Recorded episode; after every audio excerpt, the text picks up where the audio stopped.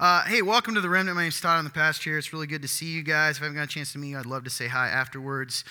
But in the meantime, you are here in the middle, truly the middle, there's only three weeks of a series that we call Heresy. And heresy is uh, defined technically as views that go against traditional Orthodox Christianity, essentially, right? For our purposes, I'm going to explain to you what heresy is. Heresy, I'm not going to give you a lot of theological terms. I'm not, I'm not here to discuss theology. You can look it up. I'm not even going to talk about the classical heresies throughout Christianity. I'm going to talk about our definition of it. And our definition of heresy is any sort of teaching, thought, or idea that changes the gospel. If it changes the gospel in any way, it's heresy. It's not the gospel. Now, see, that's a tough thing to talk about nowadays because people don't like to be told they're wrong, right? No one does. And they, what we tend to do is we want to make the gospel more palatable. And what that word essentially means is easier to swallow, easier to deal with. The less it affects me in my day to day life, the better. That's the truth. We all want to be comfortable, and that's not necessarily bad, but it's bad when we begin to change things that can't be changed. The gospel is not something that can be changed. It is what it is. And we are either changed by it or we reject it. That's it. That's the way it works. And so last week we talked about the idea of, uh, we called it one plus one equals three. It's good math, huh? No. We talked about the salvation equation, which is essentially anytime we try to add anything, Jesus plus something equals salvation, wrong. Wrong. No amount of good works can save you. No amount of money given. Doesn't matter how good you are. That doesn't save you. It's Jesus. And if we preach anything or say anything adds to that, it's a different gospel. It's different. It's, it's not the truth. And so this week, and that's what I'm very passionate about because I tend to believe that a lot of times we're afraid of grace. So go back if you haven't got a chance to listen to that. It's on Facebook, online. Um, it's called Heresy, 1 plus 1 equals 3, and go listen to that. But if you're here today, I'm going to be talking about the other side. So you have those that don't want to talk about grace, and you have legalism, is what we call it, right? It's the idea that I have to do certain things to be saved and to keep my salvation. I have to do to get from God, right? After the initial acceptance. But there's another side to that. But before we get to that, I'm very excited. I have a question. Who here likes make believe? Who played make believe as a kid? Nice, I did. Most of you, that's surprising. The rest of you were playing video games, probably, right? Yeah, make believe. Or who used to like it as a kid, in case I got some people like, I ain't gonna admit it now. Or who likes it now? Yeah, that's what I thought. Yeah, by the way, what's a video game? Boom. Make believe. Gotcha.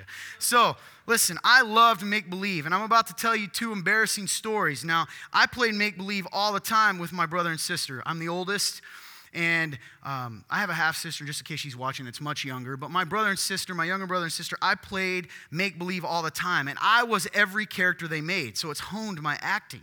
I was the, the friends they met, the villains they met, the animals they met. Yes, animals.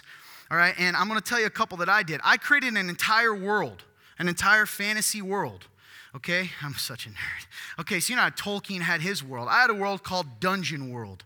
All right, now turns out that this, they've created this in a book series, but I came up with it first, and I can tell you that because I did it when I was about six years old. I created Dungeon World, and in Dungeon World is a hodgepodge of like magic and swords and all these, and I had these elaborate places created, and man, you can tell I'm getting excited. I can tell you all about it. Different towns, right? I even had, you don't believe I have town names, do you, Josh? Argon. That's the name of a town. Anyway, it, this place that I played up until I was, you know, 19, um, this imaginary world.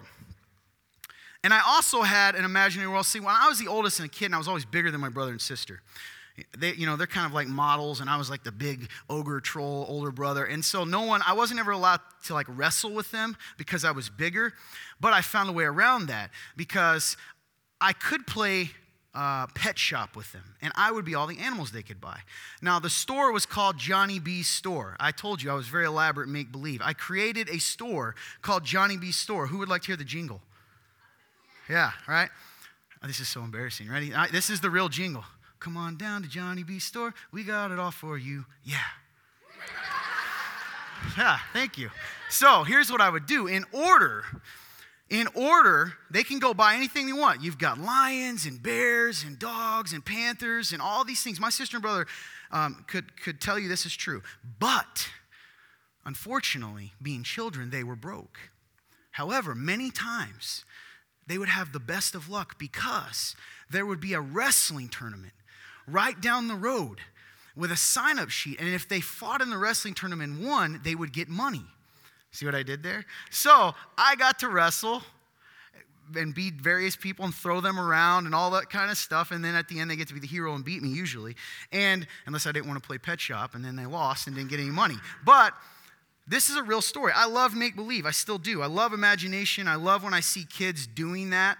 Which, by the way, it's really sad. Don't discourage your kids' make believe in your imagination.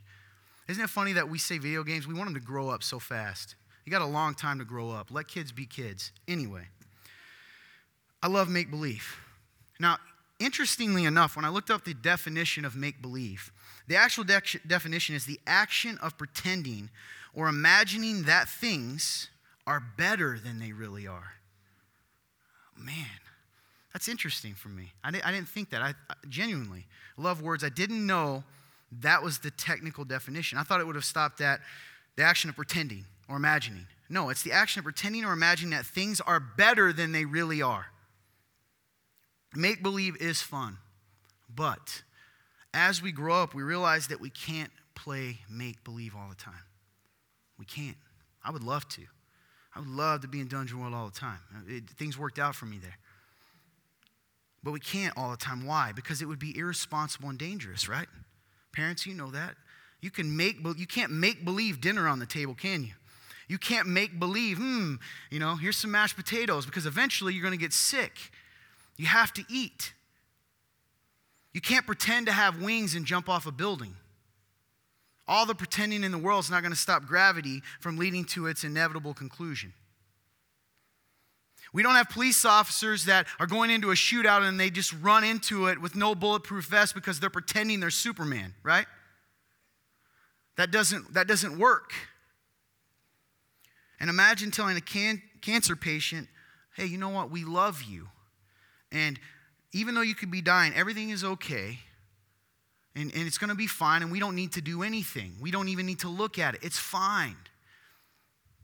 That isn't love and it isn't kind and it isn't true. Do you understand? It's the same with the gospel that has no mention of the situation we are in as humanity. There is no point in telling you that you are special and great and good, which you are. But there is no point in telling you that if I'm not going to tell you the reality of your situation. And let me tell you, friends, that your situation on your own, no matter what you believe, is very dire. And it's very serious. And no amount of make believe and no amount of I don't believe in that changes reality. Because eventually, much like gravity, you can jump off that. Hey, go jump off the building right now. Don't really do it. That's my disclaimer. But feel free and tell yourself, I don't believe it's real. Because I can't see it or taste it or touch it or anything else, but you're going to still what? Feel its effects. The same is true of God and the gospel. You see, there are a lot of churches and Christians. Now, I told you last week, you know my heart. My heart is grace. But the, you know why grace is so amazing? The only thing that makes grace amazing is the reality of our situation. Without it, grace is just what? What is the purpose? There are a lot of churches and Christians preaching a make believe gospel in which there is no mention of sin or judgment or death. There's not a lot of money in that. There's no mention of the reality of our situation, no mention of death and judgment that comes from a holy God towards those who reject Him. If you reject a holy God who defines what holiness is, doesn't matter what you believe, you are the opposite. You are unholy. And a holy God cannot be in relationship with unholiness. See, it, it doesn't make sense. There's no mention of the need of repentance in coming to Christ. Just love Him. Not explaining to you what loving Him means. You can be a follower of Jesus without actually following him. They tell you that. Now, listen, before we go on, no actual church, because we call them a cult, actually does that and actually says it that way. But at the end, just like I did last week, I'm going to put some things in a sentence that says the same thing without saying it. And you're going to realize that you've heard it before. There's no mention of rejecting our sin. There's no mention, and this is so big, listen, there is no mention of the cost to follow Jesus. I would much more respect a person that said, I don't want to be a Christian because I don't want to follow him, than someone who says, I don't believe in that. No mention of the cost of being a disciple. This is so dangerous because just like last week, it's in a different way. But any gospel but the true gospel is a powerless gospel. And a powerless gospel can lead people to feeling safe when they are not safe. Or they are cured when they are not cured. It's a subtle twisting of the truth that highlights love. Listen to me, this is big. Highlights love at the expense of truth, as though you can have one without the other. Without sin, there would be no need for the cross. When we take away the cost of being a disciple, when we take away the fact that we are to change. Coming to Jesus doesn't say, Jesus, accept me where I'm at and allow me to stay there. Coming to Jesus says, Who I've been isn't enough. I need you to be different, to be like you. When we take away that simple message or that cost, then we are creating our own version of Christianity. But it's still poison just tastes better. The Gospels, listen to me, are full of people. Guys, this is such a subtle, subtle thing. This isn't even the main focus, but it's so important. Do you understand that the Gospels themselves, meaning the account of Jesus, are filled with people that recognize Jesus as a teacher, but rejected him as Lord? That's not the choice he gives you. There are some of you in this room that still to this day are playing the game of Christianity, and you've even fooled me because you think it's about, eh, it's good advice from a good teacher instead of commands from my Lord. It's the difference between advice and commands. Ask yourself this when you think about the way you're supposed to live and not to live, is it just things that you should do or things that you must do? You ready for me to mess with you? How about money? That's a big one. Right? Don't tell me where to put my money. Mm. Serving, marriage, sex, it goes on and on. These are just things I should do.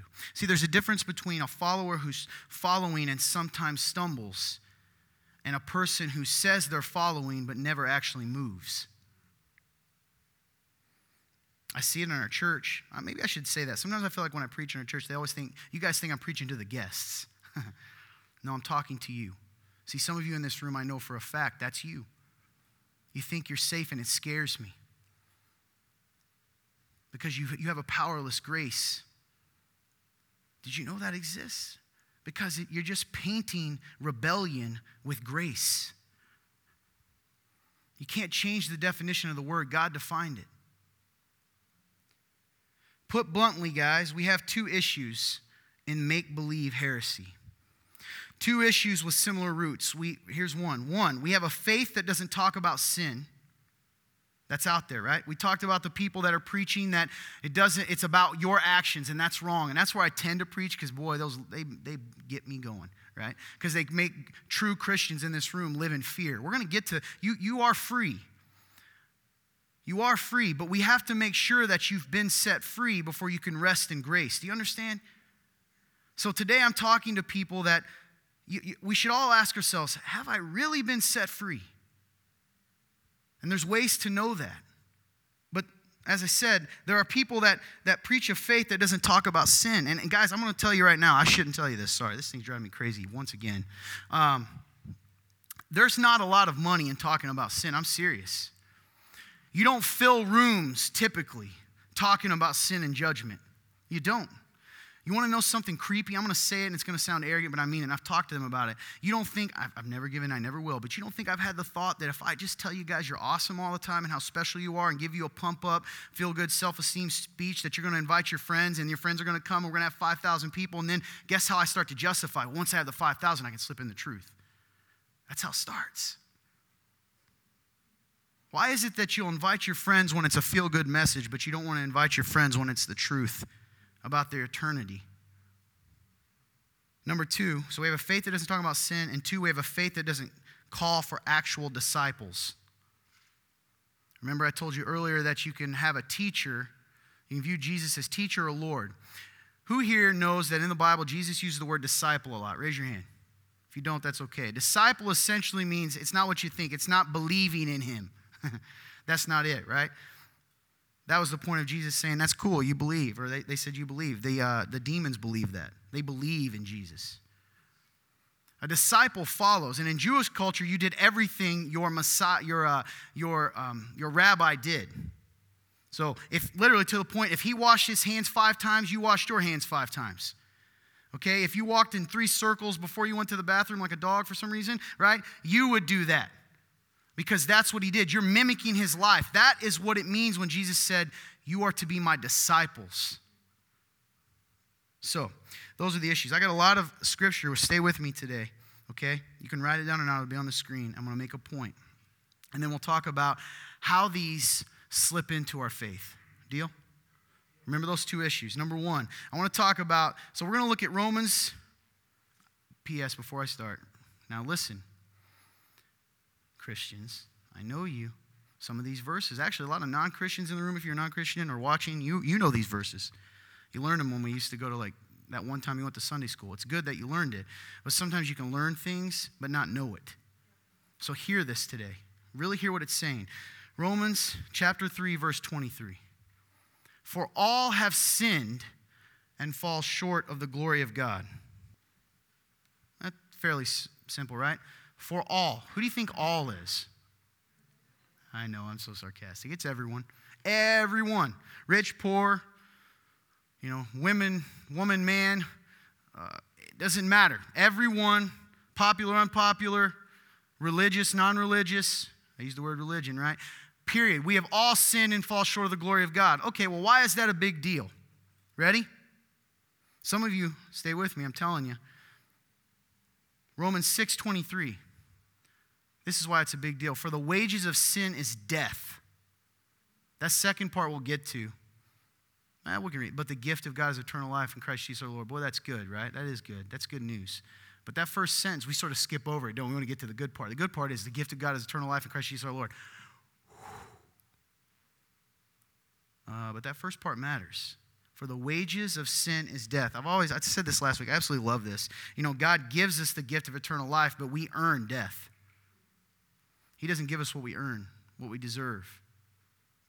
So, what did I just say? Well, all sinned and fallen short of the glory of God. That means what? Everyone in this room, on their own merit, you have sinned. I'm a pretty good person compared to who? Me? That's easy. Compared to Jesus, God? No, you're not. And that's the standard. You have sinned and fallen short of the glory of God. Why is that important? Because you have earned death. I don't believe that. Okay. Remember the jump off a building thing? You need to suspend what you believe for a second and the effect that has on reality. So we move on. Ephesians 2 1 tells us what? Man, so the wages of sin is death, and what? You are dead in your trespasses and sin. Now, let me tell you why this is serious before we go on. If you had an incurable disease, some of you, if you had COVID right now, and I said you have COVID, you're taking that real serious. You've seen the pictures, you've seen all, you're taking it real serious, but somehow when someone says you're dead, right now because of something inside of you that you can't see, you don't take that as serious. You need to. If I said right now you have COVID, you're going to be panicking, some of you. Okay, I'm going to say it again. Right now you are sinful and dead. You just don't know it yet. Okay, so what is 1 John 1 8? Let's continue this line of thinking. 1 John 1 8 says, If we say we have no sin, we are deceiving ourselves and the truth is not in us. Ooh. Well, who says that, Todd? No one does. Yes, they do when we don't talk about sin. Now, I'm not saying worship sin. When we don't tell an unbeliever, and if you're in the room and you don't believe in Jesus, that's not an insult. You are an unbeliever by definition. You don't believe. I ain't mad at you. That's reality. So you tell them, right, that you don't mention sin. See, sometimes what we try to do is we try to sell Jesus as life enhancement. I'm serious, right?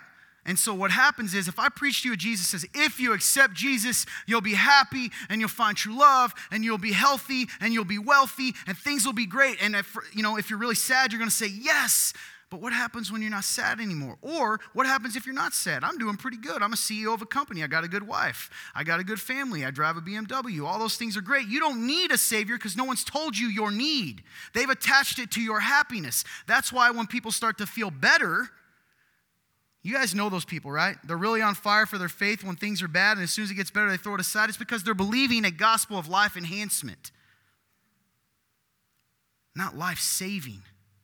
That changes things.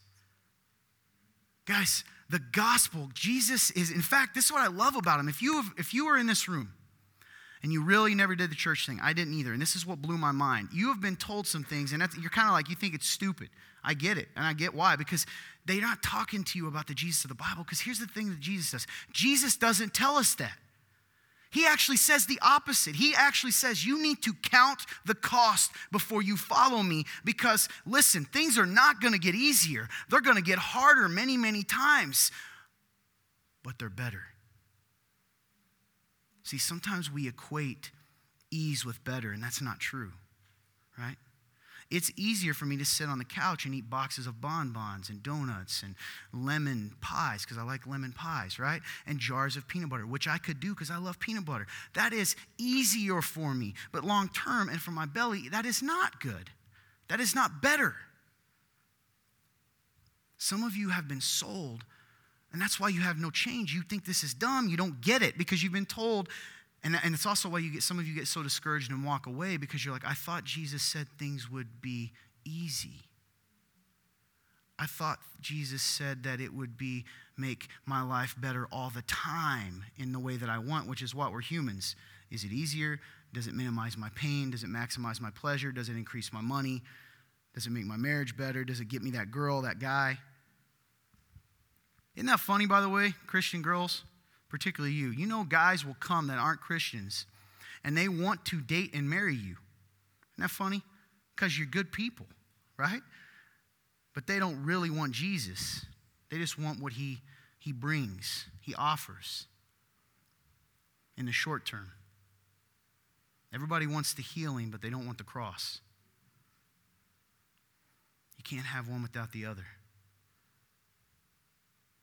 Whoever wants to save their life will lose it, but whoever who loses their life for my sake will gain it. Sounds like a riddle, but it's not.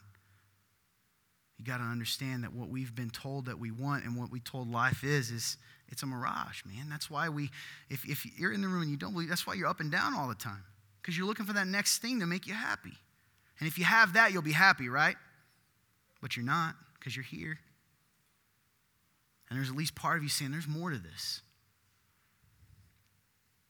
The reality of our situation with just these verses is so important. We cannot play make believe. It's this we are sinful, and because we are sinful, we are separated from God. And because we are separated from God, that means we will eternally be separated from God, which means what? We are dead. We're dead. You're zombies. It's not love to ignore the facts in order to make believe and make people comfortable. That is not love. But here's the thing about this twisting of the truth, this heresy, for using our definition, is that we can literally lie to ourselves, including me, and say, well, that is love. I want to make them feel good about themselves. We've been raised in that culture. Everybody gets that participation trophy. You guys are good and great, and we got to make sure your self esteem is built up. What does your self esteem build on? Self esteem. I would rather be esteemed by a holy God. I'm not very trustworthy. I don't think very highly of myself very often, and when I do, it's for the wrong things. You ever notice that? It is not love to ignore the facts in order to make believe and make people comfortable. If your friend was about to drive off of a cliff, husband, wife, kid, whatever, pick a person you like. Some of you got like your dog. Some of you just like your dog. Fine, your dog's driving. All right? It's going off a cliff. Is it loving to go, enjoy the ride? Yeah, keep going straight. Just really hit the pedal to the metal. That's a nice car. You're a good driver. No, that's not loving, right? If your friend has a deadly disease, is it loving and you knew it? Is it loving to be like, you're fine? You're fine. You know what's even more messed up is you have the cure. You know the cure. That's even worse. They have a deadly disease. You know the cure, and you don't even tell them about a disease so they can get the cure. What if your friend had a bullet in their chest? They're bleeding out, and you're like, hey, you're fine. That's a, you look good. That bullet, it actually accentuates your chest. You know, red's, red's in color right now, right? No. Would that be love? No. You'd be like, we got to get this bullet out. You're going to die, right? We've got to do something. Even if they're, what if they're going, I'm fine. I enjoy bullets in my chest. It doesn't matter. Some of you in this room are probably mean people, I, and some of you I know. what I would, I literally still wouldn't go. I wouldn't go, okay, man, I guess I'll go home, right? No, I'm to like grabbing you and dragging you to the hospital or knocking you out or doing anything I can. Well, I'm to knock him out so I can heal him. Anyway, she's like, cut that. All right, edit that. Anyway, I'm trying, I'm trying to get you cured. I don't care about your comfort. I don't care about your broken nose if I know it's to save your life. Guys, no, that's not love. You would tell them the truth in every situation. Listen, you ready for this? That doesn't, we've got to forget We've got to change our viewpoint. Do you know why I'm so passionate about God's grace? Because I know the situation. And the situation, people are like, well, that's not a loving God. Are you kidding me? God's grace and love is not minimized by our sin and our situation, but is shown to be all that more amazing. I am a traitor. I have betrayed him. I still do. I disobey him when he tells me good. And before you say, well, that's uh, you're going to have kids, and if you don't, right, and your kid dis- you some of you get mad if your kid like eats one bite of a cookie without telling you. Imagine something much bigger. Every day we spit, I spit in his face, and he still calls me son. That's incredible. No one can take that away from me. But it's only because I accepted the reality of the situation. I let him heal me, fix me. First thing. Number two, I want to go on some verses here. Uh, Matthew 16 24. All right, I'll connect all this. Stay with me. Then Jesus said to his disciples, If anyone wants to come with me, he must deny himself, take up his cross, and follow me. Pretty plain. What does that mean? Deny himself. We're like, what does that mean? What does it mean not eat ice cream? I don't know. It means this you, your desires are no longer number one in life. Because the reality is, on this side of heaven, we're still going to desire things in our flesh. That's that old parts of us, the one, or the one that wants me to like, when a guy's arrogant, I want to punch him, right? Or like you get upset and you are, you, you know, you get that temptation to do something um, deceitful at work, or you see that good-looking guy or that handsome girl, but you got your wife at home, but they're not here right now, right? Your spouse is here right now. All those things. It's denying what feels natural because you know who you really are and what you really are as God continues the process of turning you into that. For some reason, I've always viewed it in my head. I've had this picture. Maybe this will help some of you. It helped me. It's like I have had years, even from birth, of caked mud. Have you ever seen someone caked in mud? Except it's so much, it's like stone. Years of that. Imagine that 20. You know, in my case, 21 years, right? 21 years of that. I'm just kidding. I'm 22. So, just kidding again. Uh, right? And they start to, and God says, You're mine. And you have to, you have to accept that you're caked and that you are living the way you're not. And I got to get that stuff off you. And I say, Okay, God, in the rest of my life, He's chipping that away. And more and more of the real me is coming out. That's what it is. That real me's still in there, but I sometimes move weird and I smell funny because the mud, right? And all that kind of stuff. When I said the smell thing, some people were like, mm hmm. I smell good. I don't know what you're talking about. Second Corinthians 5.17. Therefore, if anyone is in Christ, he is a new creation. Oh, man. What if this wasn't poetic? What if it wasn't just symbolism? If anyone is in Christ, he is a new creation. Old things have passed away, and look, new things have come. Huh. Always reminds me of the end of the story, doesn't it? When God says, says, I will wipe away your tears, there will be no more crying, pain, or death anymore, for behold, the old things have passed away, and look, the new has come. Isn't that funny? He's in the, he's in the process of making things new, better, what they were supposed to be. But I want to focus on if anyone is in Christ, he is a new creation. Old things have passed away. There's the implication here that when we come to know Christ, truly the Christ of the Bible, Jesus, the Jesus of the Bible, that there is a change that happens. Is it perfection? Nope. If you, all you got to do is read the Bible to see that. Okay? But that lack of perfection doesn't mean there isn't a change. There is some change. Romans 6, 1 through 4. So, Paul, you know, he talks about grace. Romans says it in that. Kids that knock their shoes really loudly in the front row. Yeah. What should we say then? Should we continue in sin so that grace may multiply? Absolutely not. How can we who died to sin still live in it? Or are, we, are you unaware that all of us who are baptized into Christ Jesus were baptized into his death? Therefore, we were buried with him by baptism into death, in order that, just as Christ was raised from the dead by the glory of the Father, so we too may walk in a new way of life. The reason I love this section, I love the book of Romans, is Paul had to continually tell people the book of Romans is filled with the fact that, listen, your religion's not saving you. You have got to put your faith in Jesus. You have to understand that it is grace in Him that saves you, right?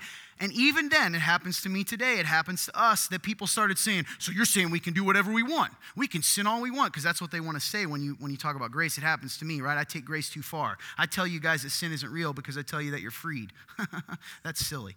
Ah, I'm not mad. Anyway, Paul had the same issue. They would say to him, you know, he's responding to accusations. He's saying, You're saying that I'm saying you should sin more? No, because don't you understand that when you died, when you were baptized, that old you is dead. Why would you continue to live in a way that you used to live when you were dead? A new way of life. No. We have to look at things backwards. We don't act different to be different. We act different because we are different. James, and I, this is funny because I told you guys last week how this gets twisted. Remember, I told you faith without works is dead. And so the other side uses that all the time, the legalistic side. And what they're trying to do is imply that that means if you don't do all the good works all the time, you're not saved. Wrong, and I'm giving you context. The real context still points to their point, but points to their point, makes their point, but fills it out. The book of James, chapter 2, verses 14 through 18 says, What good is it, my brothers, if someone says he has faith, but does not have works. Works are the good, your actions. Can his faith save him? So pause real quick. Stay right there. Right? So we're going, well, yeah, I thought you just said last week, Todd, that faith is what saves you, not our works. That's true. Stay with me. If a brother or sister is without clothes and lacks daily food, and one of you says to them, Go in peace, keep warm, and eat well, but you don't give them what the body needs, what good is it? In the same way, faith, if it doesn't have works, is dead by itself. But someone will say, You have faith and I have works. Show me your faith without works, and I will show you faith from my works. Oof. Essentially, guys, what it's saying is, is that when you follow Jesus, you're going to be different. When you come to a true salvation in Jesus, you're going to be different. You're, you're going to have actions, and that's going to show your faith. You ready? I know you love the apple tree illustration. One of the ways we know that an apple tree is an apple is that it grows apples. One of the ways that we know a Christian is a Christian is because they do things like Jesus. They have fruit that is different than those that don't. True discipleship, and that's what, let me go back to that's what he's saying. He's saying, listen, you can tell someone, you see someone starving to death, and you're like, hey, God bless you. I hope you find some food. I really do love you. And then walk away. That's not love. He's saying if you do that without giving them food, that's nothing. Real love shows itself in what? I'm going to do something to enter into this, to, to meet that need. It's the same way I can say, Oh, I believe in Jesus, but I don't follow him. I don't change. Nothing is different. Well, so what? I can say I'm a leprechaun, right? But I don't have a pot of gold. See, that was good. That just came to me. It's not even in my notes. Anyway. Listen, guys, so what's my point with these verses? A couple things. True discipleship involves following Jesus. Following. I know, Todd. No, you don't. We are not following if we're going a completely different direction or we stop completely. Detours are different. All right? So I need a, I need a volunteer. Uh, man. No, okay. I, no, man, it's always the same people. Josh, you can come up here. You haven't volunteered in a while. Come up. Give Josh a hand. Handsome, tall guy. Hey, you got to at least pretend to be happy when you come up on the camera. That's better. Good to see you, man. All right, so good. How are you? I'll give you a hug. Hey, this is really what we do. So here's the deal. I want to show you how ridiculous this is. I can say, hey, buddy, I'm going to follow you wherever you go. Okay. All, right? all right? So walk around the stage, and I'm going to I'm going to follow you wherever you go. Okay. All right? So far, so good. Am I doing what I said I'm doing? I'm going to do whatever you do. You can do a couple things. Don't take your pants off or anything, but yeah. P90X. All right, good. Now let's come up again, right? I've shown myself. I'm going to follow him. Now, you ready? Hey, man, I'm going to follow you. Okay. Lead the way. Yeah, I'm following. I'm, I'm not even on the camera. Oh, you following me? Good. Yeah. You see what I mean? Right? He says, All right, do something. I'm going to do whatever you do. I really believe that your way is the right way. I don't feel like doing that right now. Right? Give him a hand. Thanks, man. Thank you. I want to make a point. That was silly, but here's the thing that happens all the time. Now, I could have made him stay, and I should have. I forgot one more. Now, I'm not going to make you come back up. But if Josh says to follow him, and he just did it naturally, I appreciate that. He started falling. When he noticed I wasn't falling, he stopped and looked back. Beautiful picture of Jesus. You didn't even know, right? He hasn't changed in his direction, but he's still going.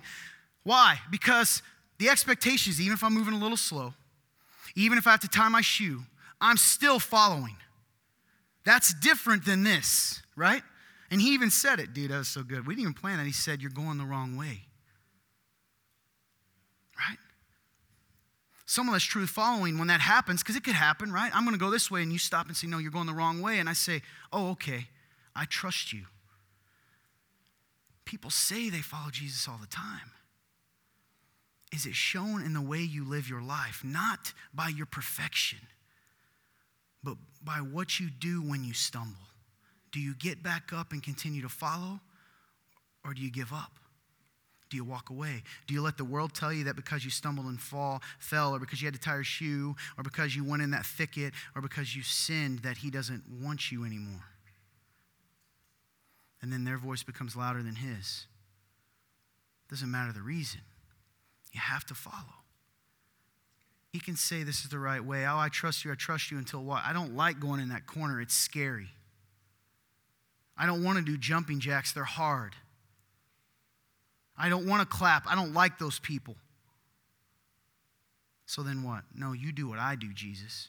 Make this sick puppet, right, of Jesus that does whatever I want. That's weird, isn't it? My Jesus. It's a, it's a joke with a clo- someone close to me, but I used to say all the time, and I know their meaning behind it, but it bothered me. My Jesus wouldn't do that. Well, what Jesus are we talking about? There's only one. Discipleship involves change. You have to change. How do I know that? Because you don't naturally do what Jesus does. Discipleship means following him and doing what he does. It involves doing things we don't want to do and not doing things we do want to do depending on what he says. Guys, sometimes no matter how much you love your wife, you want to look at that pretty girl wearing that stuff at the gym. Well, you already know that Jesus said if you look at a woman with lust in your heart, you've already committed adultery with her, pretty much saying the only thing stopping you is opportunity. And so, what did Jesus, you know, right there, right there, you want to do it. Now, we're not talking about the times you mess up. Do you even notice anymore? Guys, listen, some of you, it's, you're not even aware that you're not truly followers because you follow this life enhancement Jesus. And so you're like, oh, I follow Jesus. No, you follow this puppet that somebody's holding and leading you on. Does it even cross your mind? Do you want to be different? Do you want to be better?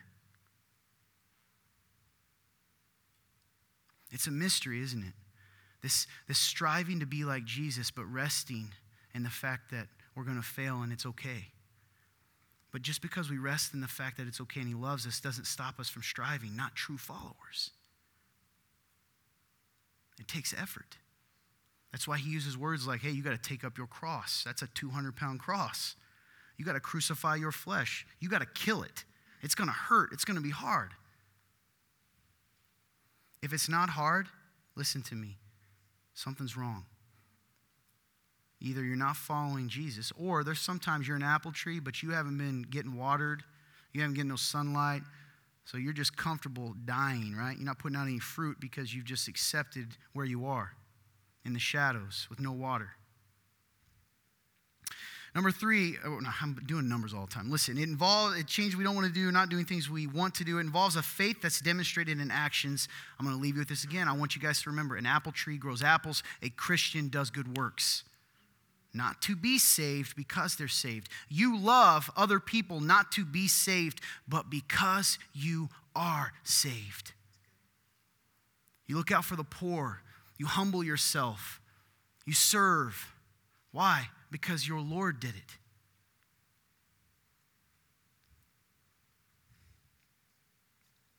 There will come a time, if you're not following the true Jesus of the Bible, and I've seen it in our church. And our church, man, I think we do a decent job. I'm proud of our church and meeting people where they're at.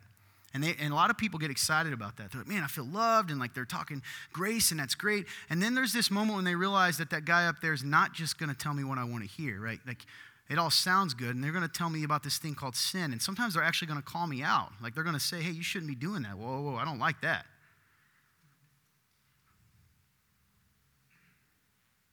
There's going to come a time if you're not following Jesus of the Bible. And it might be many times because you're probably in the pattern of life enhancement that you're going to walk away. You're going to say, nah, this isn't for me. Or you're going to go find a teacher that can give you a message for your itching ears. You ever heard that verse? Guys, at the end of the day, following Jesus this, this thing that he does inside of us is called sanctification in the Bible. do you know when he changes us, it doesn't happen all at once. We become holy inside, but the outside takes a little bit to catch up. Remember the caked mud? And so that process, first of all, it said he'll never, he's not going to let us go. We can squirm, we can run. He's going to finish the good work he started if you've put your true faith in him. And that's the beauty of it. But it's not always comfortable because it's not about your comfort, it's about your holiness. And I wish I could tell you that those always went together. They don't. Sometimes I want to be like, Lord, can't you just leave me alone for a little while? Right? But I don't really want that. What I really mean is, can't you just let me do what I want to do today? It's not about your comfort, it's about your holiness. So, guys, I want to try to go fast before Corey yells at me. I got a few more minutes. Uh, so he doesn't yell, he just subtly does it with a look of shame and disgust. I'm just kidding, I love him. So I got a little smile out of him. I'm going to tell you quotes. All right, I want to talk about some things. I'm going to say these are examples of plain make believe, okay, in our modern culture. Number one, God is love, and my God will never judge people. This happens all the time. Believe it or not, people say that. My God is not a God of judgment. He, he is not a God of judgment. Yes, He is. He is a God of judgment. No, if you're with him, you're good. He'll say and never let go of him. But it's either, it's very, I, I, listen, the beauty about Christianity is, like some of these other religions, sort of in the, it's black or white. You can pick. You're with him or you're against him. If you're against him, you get judged. Well, I don't believe in that. That's fine. When he shows up, you will. God is love. They always start with that. And my God will never judge people. He'll never judge you. He, he's okay with what you do. Even if it goes exactly, specifically against things he specifically said in the Bible. Number two, don't worry about your sin. God has already forgiven you. Now, this one's very subtle.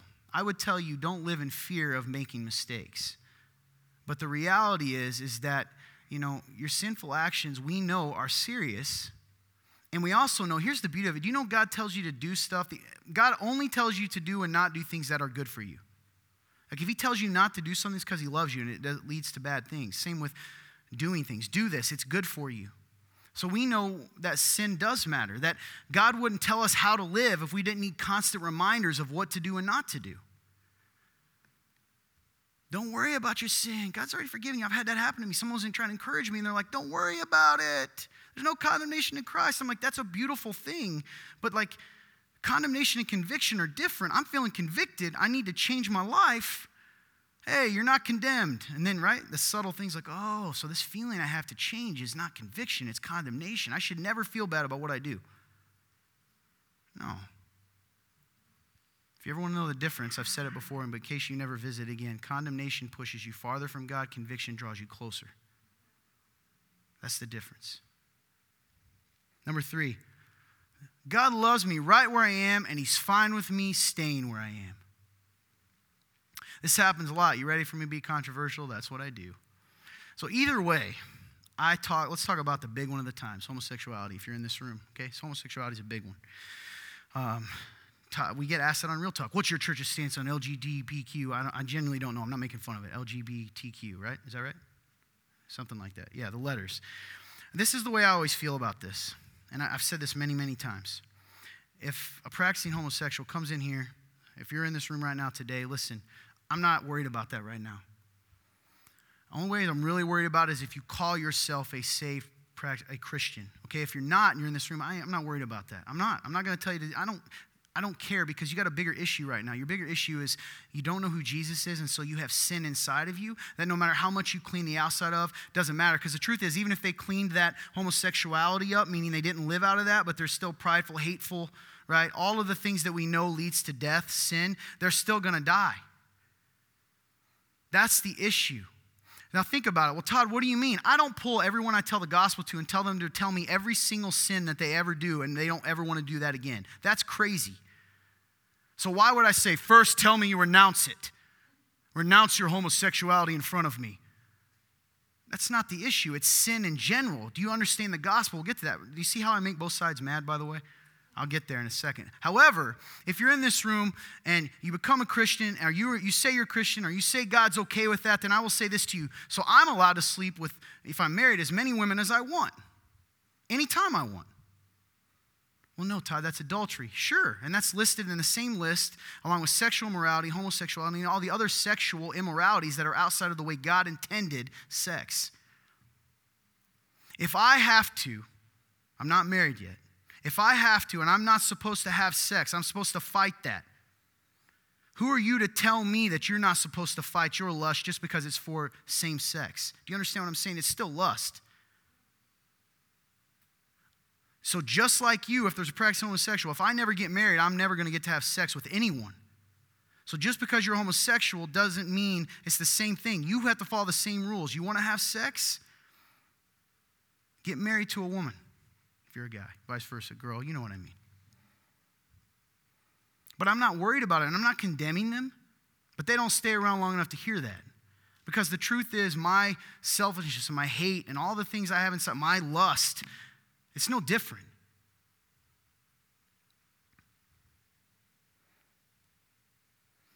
And that's unfortunate. Because I do think that, you know, when we tell people that they can come to Christ and never change, it doesn't matter the sin. See, we pick homosexuality because it seems so hateful, because there are Christians that are hateful about it, aren't there? Absolutely. They want to literally hate people for that, and that's wrong, and that's not the heart of God. And I truly believe God's not going to start with that. Go look at what he did to the Samaritan woman. He didn't start by pointing out how many times she was married, did he? No, he started out having a conversation and talking to her about a lot of different things. Who do you say the Messiah is? What do you believe? And then he had to come to that point where she was shamed and condemned. It's the same thing. Number four goes along with it. God made you exactly how you are. Anyone that tells you to change is just trying to shame you. Man. No, maybe they're trying to help you. If you got a knife in your leg, yeah, it might be embarrassing, like, hey man, you got blood going down your leg. But at the end of the day, that's a good thing. We're trying to help you.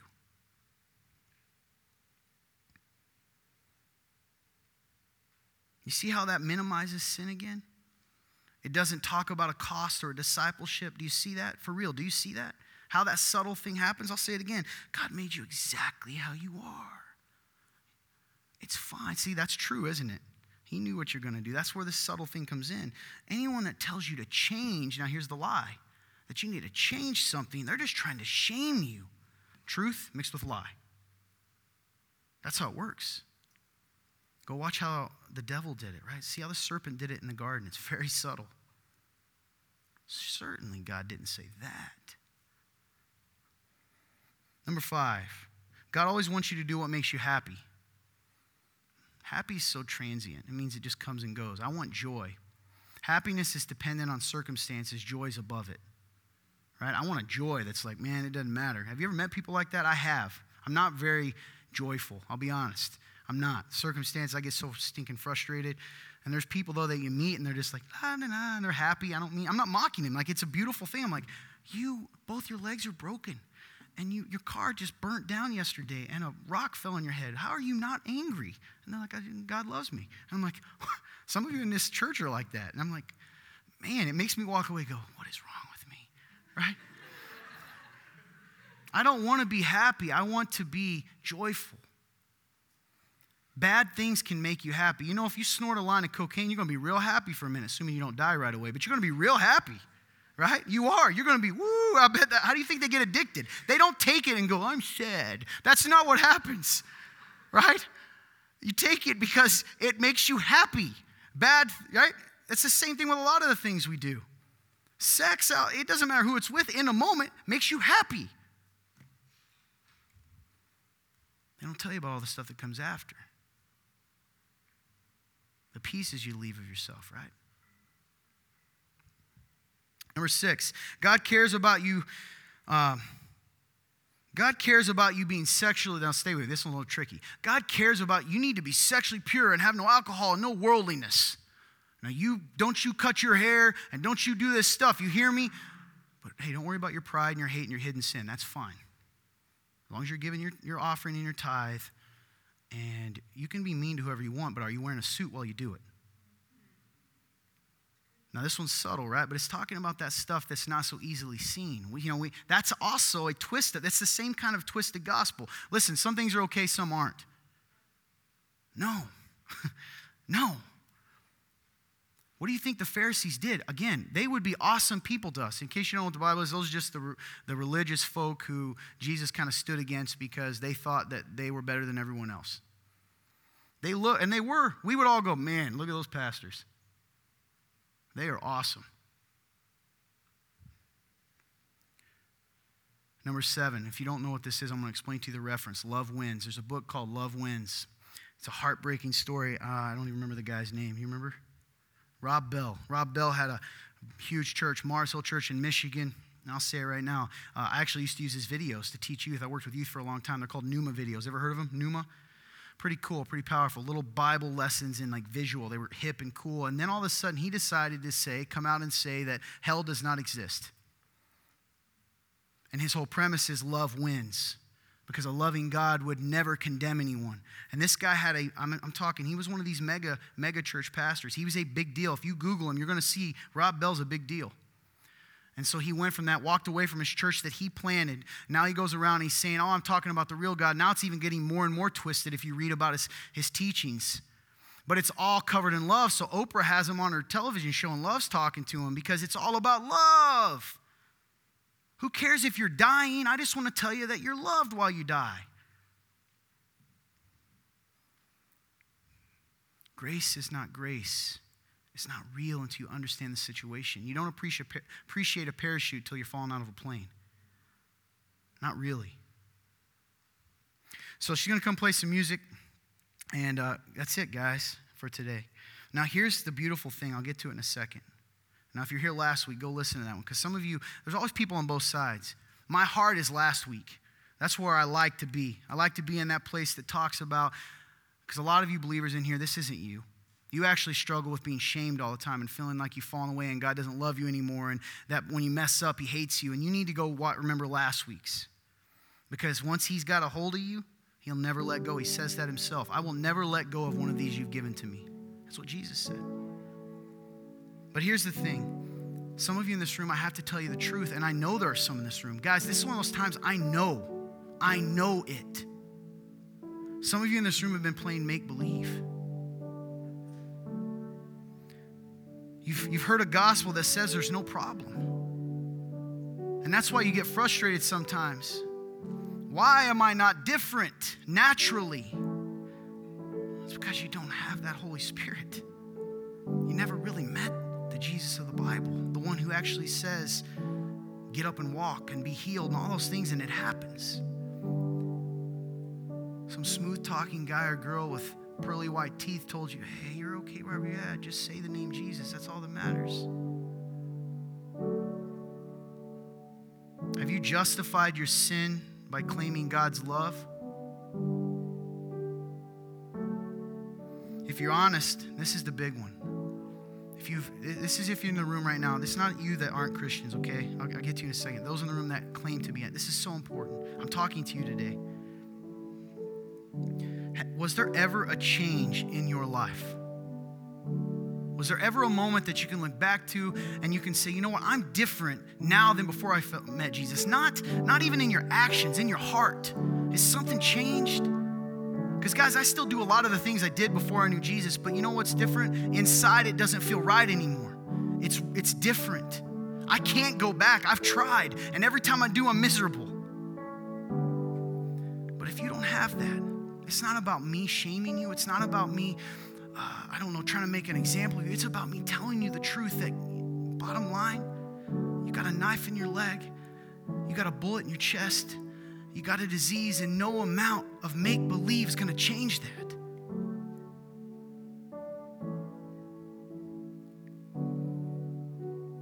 Do you have convictions? You know, those moments where you say something's not right. This is one of those personal things. That's why I, I want to be very careful because it's not about your actions to me right now. Because Christians still sin. It's about that heart. This isn't about anyone else in the room but you. You. You. Is there conviction? Is there, when you do that, do you feel the pulling of God saying no or yes? Do you? Because if you don't, there's a problem. Does your life show evidence of apples? good works? Do you love people? Do you desire to? Do you serve? Or do you change the gospel to fit your narrative, what you want it to say? I always know because instead of saying what the Bible says, a lot of times you tell me what your church did. My church did this. And they had 6,000 people, so they did it right.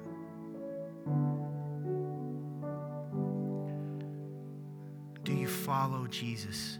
Not are you perfect? I'm not asking if you don't stumble. I'm not asking if you, you don't make mistakes, you don't sin, or don't have addictions and things you're battling. I'm saying, are you really trying? The only person who can answer it's you. I will never speak for you. You in the room today. This time is you and God. It's not about me, it's you and God. Because there will come a time where what you believe doesn't matter and you're going to be shown and faced with reality. But here's the good news you really ready for the good news? The good news is that even though all of that's true, that we're dead in our sin, that we have, um, you know, that we have a disease, all those things, here is where God is so incredible. Is that God says, I have made a way to cure you. I have made a way to heal you. I have made a way, I have made a way to change you, to help you change and grow and become what you need to be. I have given you a way when you had no way. When you couldn't come up to me, I came down to you. That's the gospel. We rejected God. We've lived thousands of years looking like in your short life, you can see it. If you don't know Him, you know what I'm talking about. Why are you miserable? Why are you depressed? Why are you suicidal? Why are you all those things many, many times? Not that if you're Christian, you don't struggle with that at times, but I'm saying all the time, you know who you are. Why do you look for thing to thing to thing to make you feel better? If there isn't a problem that's deeper, because the truth is, God made everything, He made us to live in it perfect, and it was perfect. And He said, You get to just live life and enjoy it and do, do what you want, except let me be the one to tell you what right and wrong and good and evil is. That's it. Obey me in that. That's what the tree was.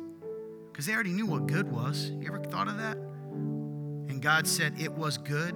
The only thing they didn't know was evil. God was protecting them from evil. And we said, No, I want to know what that is. And so that's what's happened.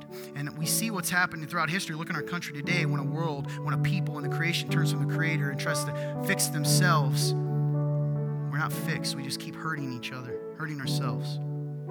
So what happened was because we were unholy, sin entered us. We were no longer clean. We were disobedient. We could not be with God, right? Take a pure white snowball and a mud ball. If I touch them together, the snowball, the white, the purity is not pure anymore. God cannot be in relationship with you unless you are pure and holy. He can't. It's irrational. And so we are rejected. He gives us what, what we want. You don't want me? Fine. And I, I'm going to fix all these outward things. I'm going to take a cough drop when I have a cough, but I'm not really dealing with the flu. We've tried to save ourselves and we just never can. And God had to make a point hey, I got 10 things for you to do. Can you do these 10 things even? And every day we break them. That was the point of Jesus saying that. All the things he said. So, what happened was God came down, he had a plan. Jesus Jesus of Nazareth, he existed, and Jesus told us the good news. He told us that I still love you. I God still love you. And if you will follow me, if you will turn away from the decision you made before, if you will reject sin, if you'll say, God, I know I'm not perfect, my way's not the right way, I'm sorry, I will follow you, then I will save you. I will pay your price and I will change you from the inside out. And that's what happened on the cross. Jesus of Nazareth died on the cross, he was raised on the third day. Facts. And here's the beauty you don't have to fix yourself first. You don't. You just have to admit there's a problem. He'll handle the rest. The Bible says this listen to me, it's the most beautiful thing in the world. I don't want you walking away thinking you have to do all the perfect things to be saved, because that's not my point today. My point is, can you admit that there's a problem? Because the Bible says if you confess with your lips, in the book of Romans, if you confess with your lips and believe in your heart that Jesus Christ is Lord and was raised from the dead, you will be saved. Today, today. And no one can take it from you. You know why? Because Jesus said, I will never let you go even when you stumble, even when you fall, even when you sin, at that point, He will never let you go. That's why grace is so beautiful. So there's going to be people up here in the dark ready to pray for you. It's going to seem weird. I was in the crowd, I was you. You have an opportunity today if you don't know Jesus. It doesn't matter who you're with because at the end of the day, they aren't going to be there when you stand before the throne. It's you. Today's an opportunity. This divine appointment is a day for you to leave in life different than you came in. They're ready to pray with you. You don't need them to do it, but there's something about the act of walking forward and saying, That's what I did. And someone praying with you and having that, man, that security is so incredible, guys. It's real. Look at me, look at my face. This is real. If you knew me before, it makes no sense. This is real. And the world's going to tell you it's not, and your mind's thinking of all the reasons it isn't. you know what my mind thought? I don't want to look stupid. I don't want to stand up and walk up to people. And I'm going to tell you, you've heard me before if you're at the remnant, what someone whispered in my ear, I promise you, I'm going to whisper it back to you. You don't have to be afraid. And if you're in the room and you're a believer, but you haven't been following, it's an opportunity to repent. All that means is saying, God, like He did, me and Him, where God's saying, Jesus saying, hey, this way. And we go, you're right, I'm sorry. And we follow.